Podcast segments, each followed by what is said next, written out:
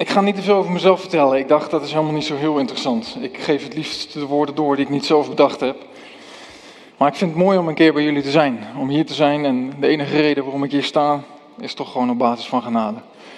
Ehm, ik ben Wouter Spoor en ik ben 22 jaar. Althans geestelijk. Ik mag al 22 jaar achter hem aangaan. En elke keer mag je steeds meer, mag ik steeds meer ontdekken hoe goed God is. Maar draai deze morgen niet echt om mij. Maar ik mag wel het woord doorgeven. Ik mag een woord doorgeven wat, ja, wat heel dicht bij het hart zit bij God. En uiteraard is het nog steeds jullie opdracht om te toetsen wat ik zeg. Maar ik mag hier staan omdat, omdat ik Jezus mag kennen. Ik wil iets van jullie daarin meegeven. Het is mijn verlangen dat wat ik vanochtend met jullie deel, dat jullie intimiteit zal vergroten. Dat je hem beter mag leren kennen. En ik hoop dat jullie een gemeente zijn die dwars door alle gekte heen, misschien wel in deze omstandigheden, in deze wereld, dat jullie blijven vasthouden aan het woord. Want dat is het enige wat ons verder brengt. En dat jullie vanuit die intimiteit mogen leven. En het deed mij heel goed om dat verlangen ook echt in de liederen te zien. Om dat verlangen om dicht bij Hem en door Hem veranderd te worden te zien. En ik zou jullie ook willen aanmoedigen om dat echt te doen. Probeer dagelijks, het liefst elke morgen heerlijk, die rust van papa op te zoeken. En je lekker te laten vullen. Want feit is dat we elke dag eigenlijk geconfronteerd worden met dingen die niet echt uit het woord komen. En dan hebben we het ook nodig om elke dag weer gereinigd te worden door zijn woord. En dat doet hij. Afgelopen maanden hebben wij best wel wat meegemaakt. En er was zelfs een punt dat we op zondagochtend wakker werden. Op de koudste week, in de koudste week van de afgelopen winter. En dat de kachel het niet deed. En we dachten, daar kan er eigenlijk ook nog wel bij. En het is een stuk geestelijke strijd. Maar het is ook uiteindelijk, als je dat zo kunt zien, dan kijk je anders. Dan kijk je naar de omgeving als zijnde van, weet je, het maakt me niet uit wat er gebeurt. En dat je net als, en ik geloof dat echt dat het zo werkt, dat je net als de psalmisten eigenlijk zegt van in ziekte of in moeite en ongetwijfeld zoals we hier bij elkaar zijn en de mensen die thuis zitten, we maken een heleboel mee. Maar dat je in al die dieptepunten altijd positief kunt blijven. Dat je je kan richten op God, dat Hij je vult. En dat Hij je die bovennatuurlijke vrede geeft, die alleen Hij kan geven. En wij ervoeren dat in die tijd. Vandaar dat we erom konden lachen dat de ketel het niet deed. S'avonds bleek er al een nieuw onderdeel bovenop de ketel te liggen, dus ook dat was al voorzien. Dus daar kun je dan weer om lachen. Maar dat kunnen we aan. En niet omdat wij dat aan kunnen, niet omdat wij zo goed zijn, maar omdat God in ons wil wonen. En dat is de boodschap van vanmorgen. Want ik ben echt geen supermens. Maar het feit is dat je in afhankelijkheid, dat je echt kan merken dat er vrede is in welke situatie dan ook. En dan hebben, leven wij nog in Nederland en hebben we het relatief denk ik nog makkelijk. En als je dan naar andere landen kijkt of luistert van mensen die daar iets meegemaakt hebben, dan word je daar nog veel meer door bemoedigd. En misschien maak je ook wel dingen mee. Dat je het moeilijk hebt. En dan weet ik zeker dat je een gebed bidt, waarschijnlijk dat sowieso verhoord gaat worden. Namelijk, wilt u mij er doorheen helpen? Wilt u geven dat ik hierdoor mag groeien? Nou, dat, is, dat zijn beloften. En het is heel goed dat je dat bidt. Het is heel goed om hem te zoeken. Het is ook heel goed, denk ik, om open te staan. Om altijd de vraag te stellen, waarom maak ik dat mee? Wat, wat wil God mij hierin laten zien? Maar in dat alles is het heel belangrijk dat we niet alleen zien dat God ons er doorheen helpt, maar dat we naar de God toe gaan die ons er doorheen wil helpen. En dat we echt bij hem op schoot stappen en dat we hem gaan vragen om zijn vrede, om zijn liefde, om de energie om door te gaan. En dat is eigenlijk de kern van vanochtend. De kerntekst die je kreeg nadat ik uh, uitgenodigd werd hier was eigenlijk Johannes 14, vers 23. Die werd meteen op mijn hart gelegd. En het is misschien wel een antwoord op een aantal van de liederen ook, wat ik heel mooi vond om te merken. In Johannes 14, vers 23, daar staat: Als iemand mij lief heeft, zal hij mijn woord in acht nemen. En mijn vader zal hem lief hebben, en wij zullen naar hem toekomen en bij hem intrek nemen. Om dan de woorden van het laatste lied een klein beetje aan te passen. Ik wil bij jou zijn. Bij jou van binnen. Oftewel, God de schepper God die alles gemaakt heeft. God die Jezus liet sterven en vervolgens hem weer deed opstaan. Die alles in zijn hand heeft, wat er ook in deze wereld gebeurt. En geen idee hoe het er de komende jaren uit gaat zien, maar er gaat een boel gebeuren, denk ik. Die wil van binnen, binnen in jou, binnen in mij, wonen. Hij wil intrek nemen. Veel intiemer wordt het niet. En een eerste vraag is, als je nou eens kijkt naar afgelopen week. Jullie hebben een paar mooie dingen meegemaakt, heb ik gehoord. Is dat een realisatie die je de hele dag doorneemt, die je de week door meeneemt? Dat waar jij ook bent, dat God in jou is en dat jij daar met God bent. Want dat is hoe God met ons wil omgaan. En dat is zo'n bemoediging. Ik wil met jullie het, eh, de, de context lezen van Johannes 14. Dus laten we dat erbij zoeken. Want het is denk ik goed om de versen die eromheen staan te lezen. En ik wil ook met jullie gaan kijken wat dat eigenlijk betekent, dat intrek nemen. Johannes 14, en uit mijn hoofd is het vanaf vers 7. En Johannes 14, dat staat eigenlijk midden in een aantal hoofdstukken die allemaal uitgesproken worden door Jezus of in gesprek met zijn discipelen rondom die laatste Pesachmaaltijd, rondom dat laatste avondmaal. En dat begint al in hoofdstuk 13. En de context van dit vers is eigenlijk Jezus' bemoediging dat wanneer hij weggaat, dat dat goed is, omdat de Heilige Geest komt. Dus eigenlijk, het eerste wat je dan al ziet, is dat in vers 23, wij zullen naar hem toe komen. Nou, daar heeft minimaal Jezus het over zijn vader en hij, want daar praat hij de hele tijd over. En het staat in de context van de Heilige Geest. Oftewel, die drie eenheid wil graag bij je binnenkomen en bij je wonen. En aan het eind van dit stuk wordt Jezus gevangen genomen. En Jezus vertelt dat hij weggaat en dat hij een plaats gaat bereiden voor ons. En hij zegt, jullie kennen de Vader, want jullie kennen mij. Dus jullie weten wie de Vader is. Want jullie hebben mij gezien, want ik ben de weg, de waarheid en het leven. En dan in het vijftiende vers gaat hij vertellen over de trooster. En dat gedeelte wil ik met jullie lezen. Johannes 14 vanaf vers 15. Als u mij lief hebt, neem dan mijn geboden in acht. En ik zal de Vader bidden en hij zal u een andere trooster geven, opdat hij bij u blijft tot de eeuwigheid. Namelijk de geest van de waarheid, die de wereld niet kan ontvangen, want zij ziet hem niet en kent hem niet. Maar u kent hem en hij blijft bij u en zal in u zijn. Ik zal u niet als wezen achterlaten, ik kom weer naar u toe. Nog een korte tijd en de wereld zal mij niet meer zien, maar u zult mij zien, want ik leef en u zult leven. Op die dag zult u inzien dat ik in mijn Vader ben, en u in mij en ik in u. Wie mij geboden heeft en die in acht neemt, die is het die mij lief heeft. En wie mij lief heeft, hem zal mijn Vader lief hebben. En ik zal hem lief hebben en mijzelf aan hem openbaren. Judas, niet de Iscariot, zei tegen hem: Heren, hoe komt het dat u zichzelf aan ons zult openbaren en niet aan de wereld? Jezus antwoordde en zei tegen hem: Als iemand mij lief heeft, zal hij mijn woord in acht nemen, en mijn vader zal hem lief hebben, en wij zullen naar hem toekomen en bij hem intrek nemen. Wie mij niet lief heeft, neemt mijn woorden niet in acht, en het woord dat u hoort is niet van mij, maar van de Vader die mij gezonden heeft. Deze dingen heb ik tot u gesproken terwijl ik bij u verblijf. Maar de trooster, de Heilige Geest, die de Vader zenden zal in mijn naam, die zal u in alles onderwijzen en u in herinnering brengen alles wat ik u gezegd heb. Vrede laat ik u, mijn vrede geef ik u. Niet zoals de wereld die geeft, geef ik u. Laat uw hart niet in beroering raken en niet bevreesd worden. U hebt gehoord dat ik tegen u gezegd heb, ik ga heen, maar kom weer naar u toe. Als u mij lief had, zou u zich verblijden, omdat ik gezegd heb, ik ga heen naar de Vader, want mijn Vader is meer dan ik. En nu heb ik het u gezegd, voordat het zal gebeuren, opdat wanneer het gebeurt, u zult geloven. Ik zal niet veel meer met u spreken, want de vorst van deze wereld komt en heeft geen macht over mij. Maar de wereld moet weten dat ik de Vader lief heb en doe zoals de Vader mij geboden heeft.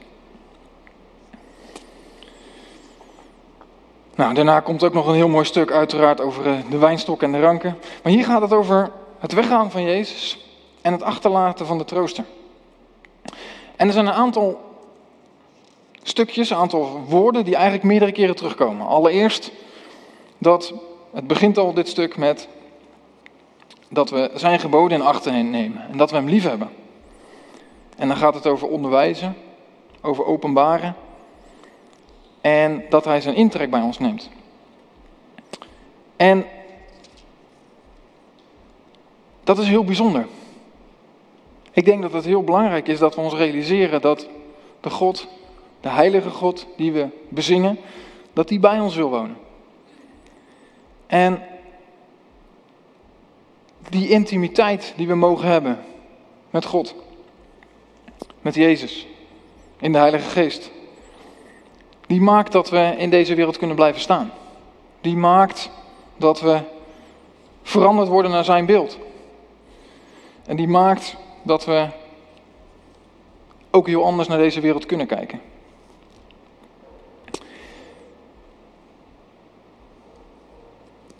Twee keer zegt Jezus hier, laat je niet in beroering raken.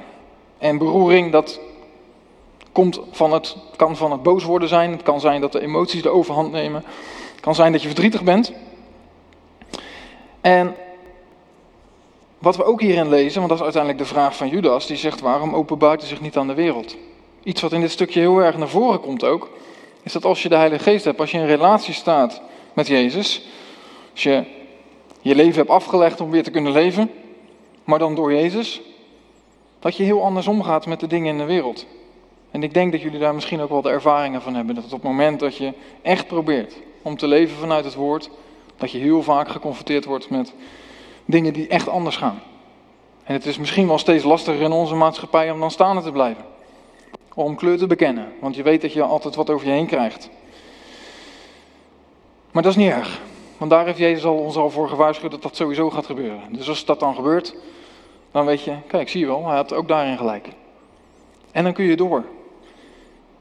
En het is echt mogelijk, in welke situatie je ook zit, dat je dan boven natuurlijke vrede ervaart. Vrede die niet te verklaren is. Dat de meest gekke dingen je misschien wel overkomen, maar dat je er vrede in bent. En ik vind het bijvoorbeeld prachtig wanneer mensen het ontzettend zwaar hebben, misschien wel gewoon fysiek met een ziekte, dan mag je je zeker uitstrekken naar de genezende God. Maar misschien is het minstens net zo krachtig, misschien nog wel krachtiger, als je op dat moment kunt zeggen, zoals de psalmist doet in Psalm 73, al vergaat het lichaam, al vergaat het hart. God is mijn schild, God is mijn burcht. Wie heb ik behalve Hem? Iets anders wat hij noemt is vrede. En het mooie is vrede, als je naar het Hebreeuws gaat, het Nieuw Testament is in het Grieks geschreven, maar ik vermoed niet dat Jezus in het Grieks sprak. Hij kwam binnen, hij zei shalom. En shalom gaat zoveel verder dan vrede. Want bij vrede noemde ik net al een vredig gevoel van binnen. Boven natuurlijke vrede, dat is niet niks. Bij vrede denken we aan geen oorlog. Maar shalom gaat veel verder. Shalom gaat over dat het goed gaat in je gezin. Dat je kinderen goed opgroeien. Dat je in harmonie bent. Dat je als eenheid hier als gemeente bent. Dat de opbrengst op het land goed is. En volgens mij kan ik nog wel even doorgaan. Shalom is heel breed. En dat is wat God wil geven. Dat is wat Jezus hier wil geven. En hij zegt het ook twee keer. Mijn shalom voor jullie. En dat is uiteindelijk wat hij voor ons heeft liggen. En dan moet ik ook denken aan Filippenzen 4, waar staat dat als je in geen ding bezorgd bent, maar al je verlangens bij hem legt, door bidden en smeken, en dat je met dankzegging, dat ze bekend worden bij God, dat de vrede van God, die alle begrip te boven gaat, onze harten en onze gedachten zal bewaken in Christus Jezus. En ik geloof dat als dat wat in vers 23 staat, werkelijkheid is in uw mijn leven, dat dit ook het gevolg zal zijn wat er is. Dat we de keuze maken om elke keer dat wat we meemaken bij Hem neer te leggen. En elke keer te merken dat Hij ons, hè, we kunnen het dan loslaten. Je gaat het in perspectief zien. Er zit wel een voorwaarde in vers 23. Hij zegt namelijk, als iemand mij lief heeft, zal hij mijn woord in acht nemen. En dat is heel belangrijk. Het is heel belangrijk om elke keer weer naar het woord te gaan. En ik heb dat meerdere malen deze morgen gehoord en dat stemt mij tot vreugde. Dat dat is wat jullie ook zoeken. En het is goed om elkaar erin scherp te houden. Ik hoop dat jullie elkaar erin scherp houden. Dat je het hebt over hoe doe je dat. Als je het moeilijk hebt, of als iemand misschien moeilijk vindt om in een moeilijke tijd zelf die stap te zetten, dat we dat samen doen. Dat we elkaar daarin helpen. En ik noemde het al, ik mag 22 jaar onderweg zijn. Misschien zit je hier wel met een langere geschiedenis, misschien met een kortere. Daarin mogen we vallen en opstaan, mogen we doorgaan. Maar je gaat steeds meer ga je die discipline opbouwen. En je gaat ook merken dat het elke keer weer makkelijker gaat. Dus ga daarin door en help elkaar daarin. Want het is zo ontzettend belangrijk om staande te kunnen blijven. dan ontdekken we dat we Jezus nodig hebben. Als je dat ontdekt hebt, dat je Jezus nodig hebt, dat je jezelf eigenlijk in Hem wilt verliezen, omdat er gewoon niks anders is. Dat je eigenlijk jezelf moet opgeven, omdat dat leidt tot ultieme vrijheid. Maar dat is het prijskaartje. Maar het mooie is dat dat prijskaartje, hè, dat het ons wat kost, dat het eigenlijk de weg is naar vrijheid, naar die vrede. Hoe meer we van onszelf vasthouden, hoe zwaarder het leven is. Hoe meer we op zijn manier kijken naar de wereld, hoe makkelijker het is. En dat is ook mooi, want het Hebreeuwse woord voor Jezus is Yeshua en dat heet gewoon verlossing. En dan moet ik denken aan Psalm 27, vers 1, waar staat: God is mijn licht en mijn heil. God is mijn licht en mijn Yesha, oftewel mijn verlossing. En door die verlossing zijn wij zoveel vrijer. Nou, een van, de, een van mijn levensmotto's, ik moest laatst moest ik een, een schild schrijven over mij en toen kwam er eigenlijk maar één vers in naar boven. En dat is Johannes 3, vers 30, waar staat: Hij moet meer worden, maar ik moet minder.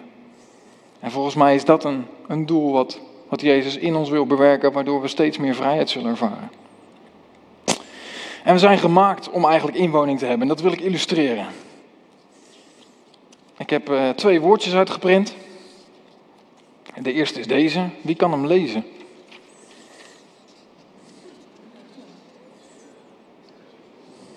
Het is Hebreeuws. Ik ben dat iets meer eh, dan een jaar aan het studeren nu, maar eh, zelfs de woorden zelf zijn ontzettend bijzonder. Nou, ik weet dat er twee zijn die het kunnen lezen. Dit is het woord Ani. En je leest van, uh, even kijken, rechts naar links. Het is andersom. En er zijn drie letters, de alef, de noen en de jot. Nou, Ani betekent ik. Maar we hebben nog een andere, dat is deze. Nou, jullie zien één verschil. En dit is ook Annie. Maar deze Annie betekent ik. En de eerste letter is de alef. Dat is de eerste letter van het alefbet, van het alfabet in het Hebreeuws. En de alef is eigenlijk de godsletter. Die kom je op heel veel bijzondere plekken tegen. Dus ik is met God. Dan ben je namelijk zoals je bent. Dan ben je, dan ben je echt ik. Maar als je die alef eruit haalt en je pakt een andere letter die ook als spreuk kan zijn, dit betekent leeg in het Hebreeuws. Dit betekent, ik heb het nodig, ik kom tekort. Ik ben laag van klasse, ik heb niet de middelen om me te redden. Dat is letterlijk wat dit woord betekent. Eén letterverschil. Met God heb je alles wat je nodig hebt. Zonder God ben je leeg. Mooi hè?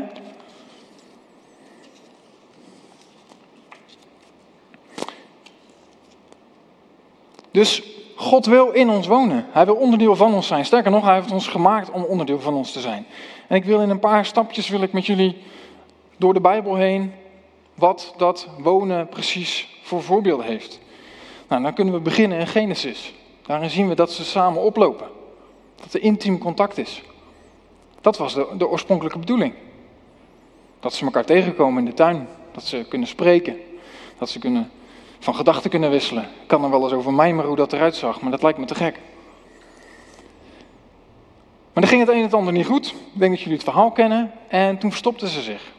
En dan zie je constant, zie je nog wel voorbeelden dat God wel degelijk intiem wil zijn. Er staat dat ehm, nog wandelde met God. Nou, dan denk ik weer een beetje terug aan de tuin. Er staat dat uh, Mozes sprak van aangezicht tot aangezicht, zoals een man met zijn vriend. Exodus 33, vers 11. Dat zijn allemaal van die glimpsen dat het wel degelijk zo hoort. En dan komt eigenlijk de eerste tekst waar ik zal wonen staat, want dat is een, een belofte die God meerdere malen doet. En die staat in Exodus 29, vers 45. Dan zijn ze uiteindelijk gered uit Egypte. Ze zijn in de woestijn. En dan krijgen ze uh, de woorden die God geeft, maar ze krijgen ook een blauwdruk van de tabernakel. En dan zegt God in Exodus 29, vers 45: Ik zal dan te midden van de Israëlieten wonen en ik zal hen tot een God zijn. En zij zullen weten dat ik de Heer hun God ben, die hen uit het land Egypte geleid heeft, opdat ik in hun midden zal wonen. Ik ben de Heer hun God. En dan gaat er allerlei dingen gaan mis. Het gouden kalf wordt eigenlijk in de Joodse geschiedenis wel als een van de ergste situaties ooit beschouwd. Eigenlijk alles leidt daar een beetje terug. Dat was gewoon de stap weg van God. En toch zegt God dan, ja maar ik kom bij jullie wonen. Dat is wat ik wil. En dan gaat de geschiedenis verder, gaan ze Kana in en uiteindelijk duurt het niet al te lang en ook dan gaan ze nadenken over, ja maar God moet dichtbij zijn. Wij willen bij God zijn. En dan zegt God in 1 Koningen 6 vers 13, vlak voor het bouwen van die eerste tempel, ik zal in het midden van de Israëlieten wonen en ik zal mijn volk Israël niet verlaten. En eigenlijk zie je dat constant, dat God wil wonen bij zijn volk. En dat is eerst een tempel zoals de tabernakel, dat is vervolgens een tempel. Na de ballingschap komt er een nieuwe tempel. Maar er is ook een toekomst, want ik wil eindigen bij het nu. Ik zal wonen in de toekomst, staat in Openbaring 21, vers 3. Ik hoorde een luide stem uit de hemel zeggen: Zie, de tent van God is bij de mensen en hij zal bij hen wonen. En zij zullen zijn volk zijn en God zal zelf bij hen zijn en hun God zijn. En er is in dat toekomstplaatje is er geen tempel meer. Er is geen zon meer.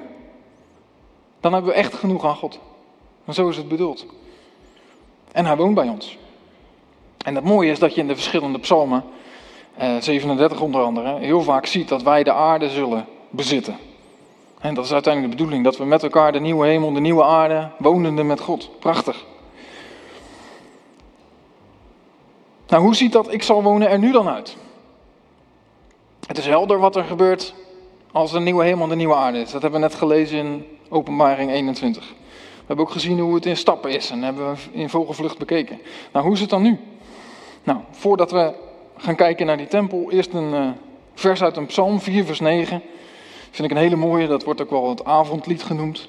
In vrede zal ik gaan liggen en weldra slapen, want u alleen, heren, doet mij veilig wonen. Eigenlijk wat dat constant laat zien, is dat wanneer je in contact staat met God, wanneer Hij bij jou woont, in jou woont, dan ben je veilig, dan is het goed. In 2 Korinthe 6, vers 16 staat eigenlijk de, hoe het nu eruit ziet, hoe de tempel er nu uitziet.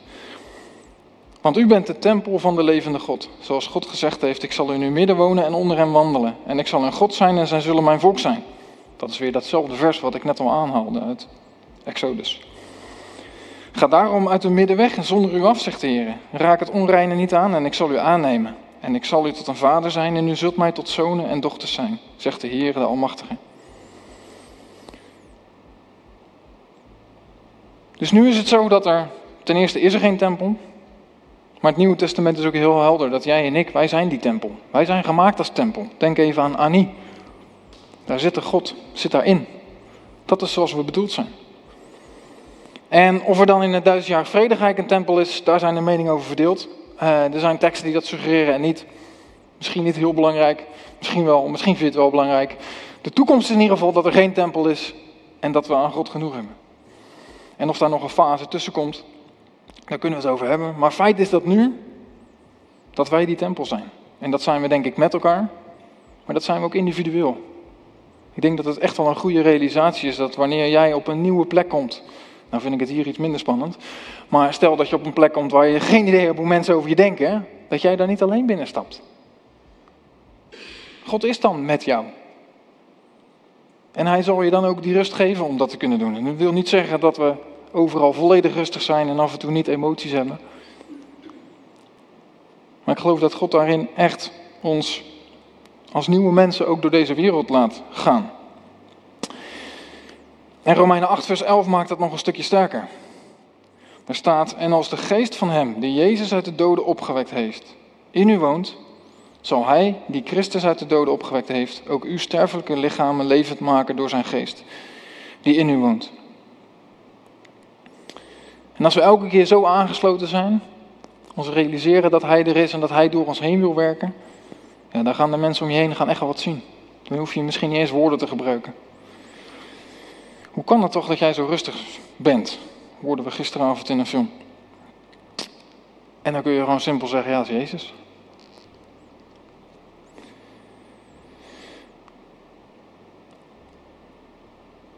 Wil nog één gedeelte met jullie lezen, wat hier ook over gaat. En dat staat in 2 Korinthe 4.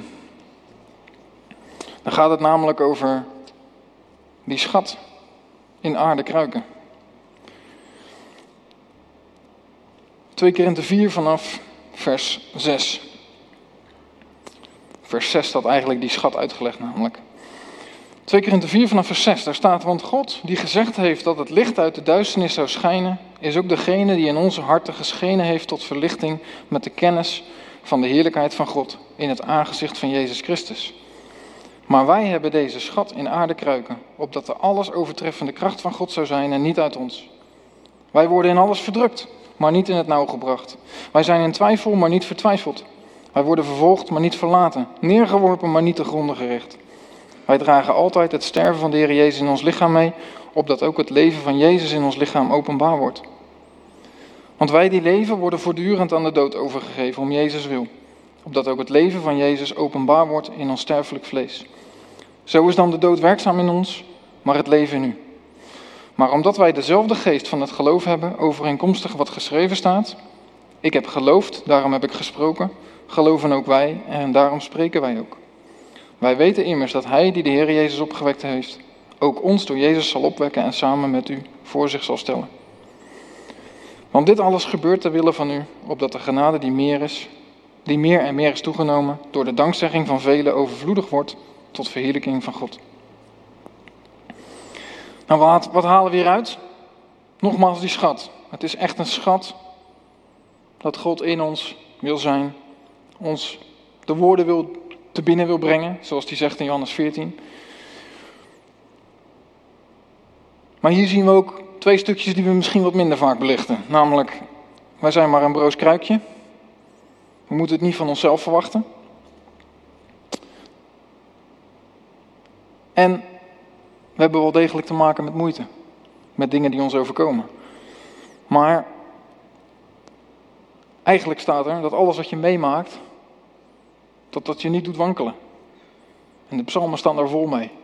De psalmen staan vol met beschrijvingen van moeilijke situaties. En elke keer weer datzelfde refrein in verschillende varianten, namelijk u richt mij op.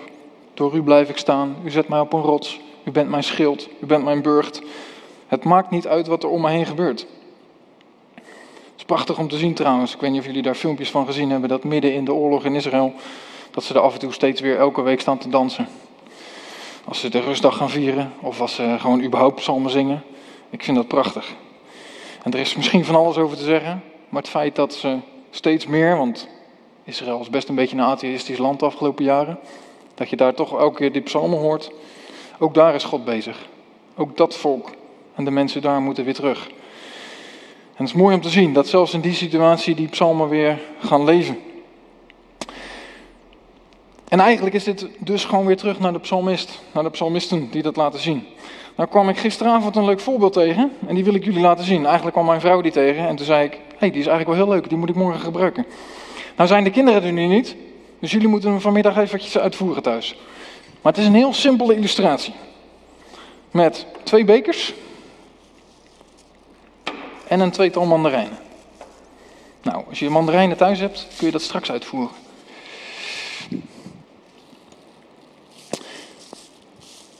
We hadden net al het voorbeeld van Annie. En dat laat zien dat we God nodig hebben. Nou, ik ga twee bekers vullen met water. Oh, mijn tas is nu nat.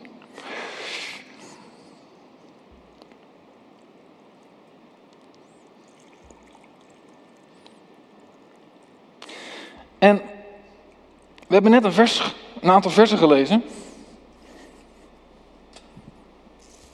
Dat op het moment dat je een mandarijn bent, een broos vaatje, en die doe je in water, dan ga je kopje onder. Maar als God in je woont, dan zit er een schilletje omheen. En dan kun je best wel wat aan.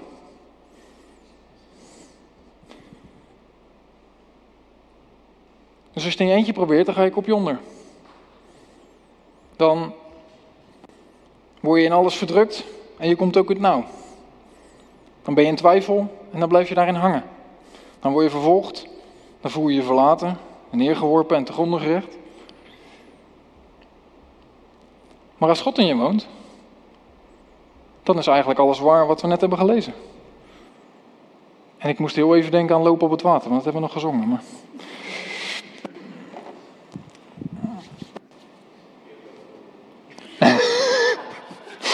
Nee, dat is de huiswerkopdracht.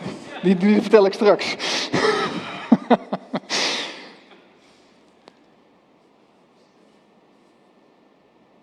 Samenvattend. Het is zo bijzonder dat Gods drie-eenheid in ons woont. Dat hij echt de intrek wil wonen. Dat hij, mijn vader, heeft je lief. Ik pak even de tekst erbij voordat ik hem. Mijn vader zal hem lief hebben. Ik vind dat ook een prachtige zin. Ik weet niet of je Hooglied al eens gelezen hebt, maar dan kom je dat nog veel vaker tegen. Maar die intimiteit tussen God, die zo ver van ons afstaat aan de ene kant, zoveel groter is, niet te bevatten, waarbij je als je Johannes bent en hem kent en hem dan uiteindelijk in de vorm van Jezus gaat zien, gewoon plat op je snuffert gaat. In openbaring 1. Dat God zo dichtbij komt, dat hij je lief heeft, dat hij naar ons toe wil komen, dat hij intrek wil nemen. En dan mogen we dus een van die liederen mogen aanpassen, dat, wat een prachtige psalm ook is, want David zingt er ook over dat hij in de tempel wil zijn. En dat hij heel dicht bij God wil zijn. Dat hij onder de vleugels wil zijn. En Jezus gebruikt dat ook. Die zegt ook, kom bij mij, dan kan je onder mijn vleugels zijn. Maar dat we nu dus mogen verlangen dat hij bij ons komt.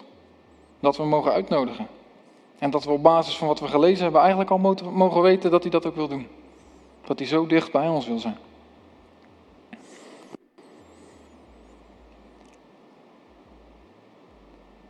Dat we ontdekt hebben dat we bestemd zijn als woning, als tempel. En dat die shalom, en nogmaals, die is heel breed, dat die zo ver gaat. Dat er onderwijzing is. Eigenlijk onderwijst hij wanneer hij ons, in ons woont.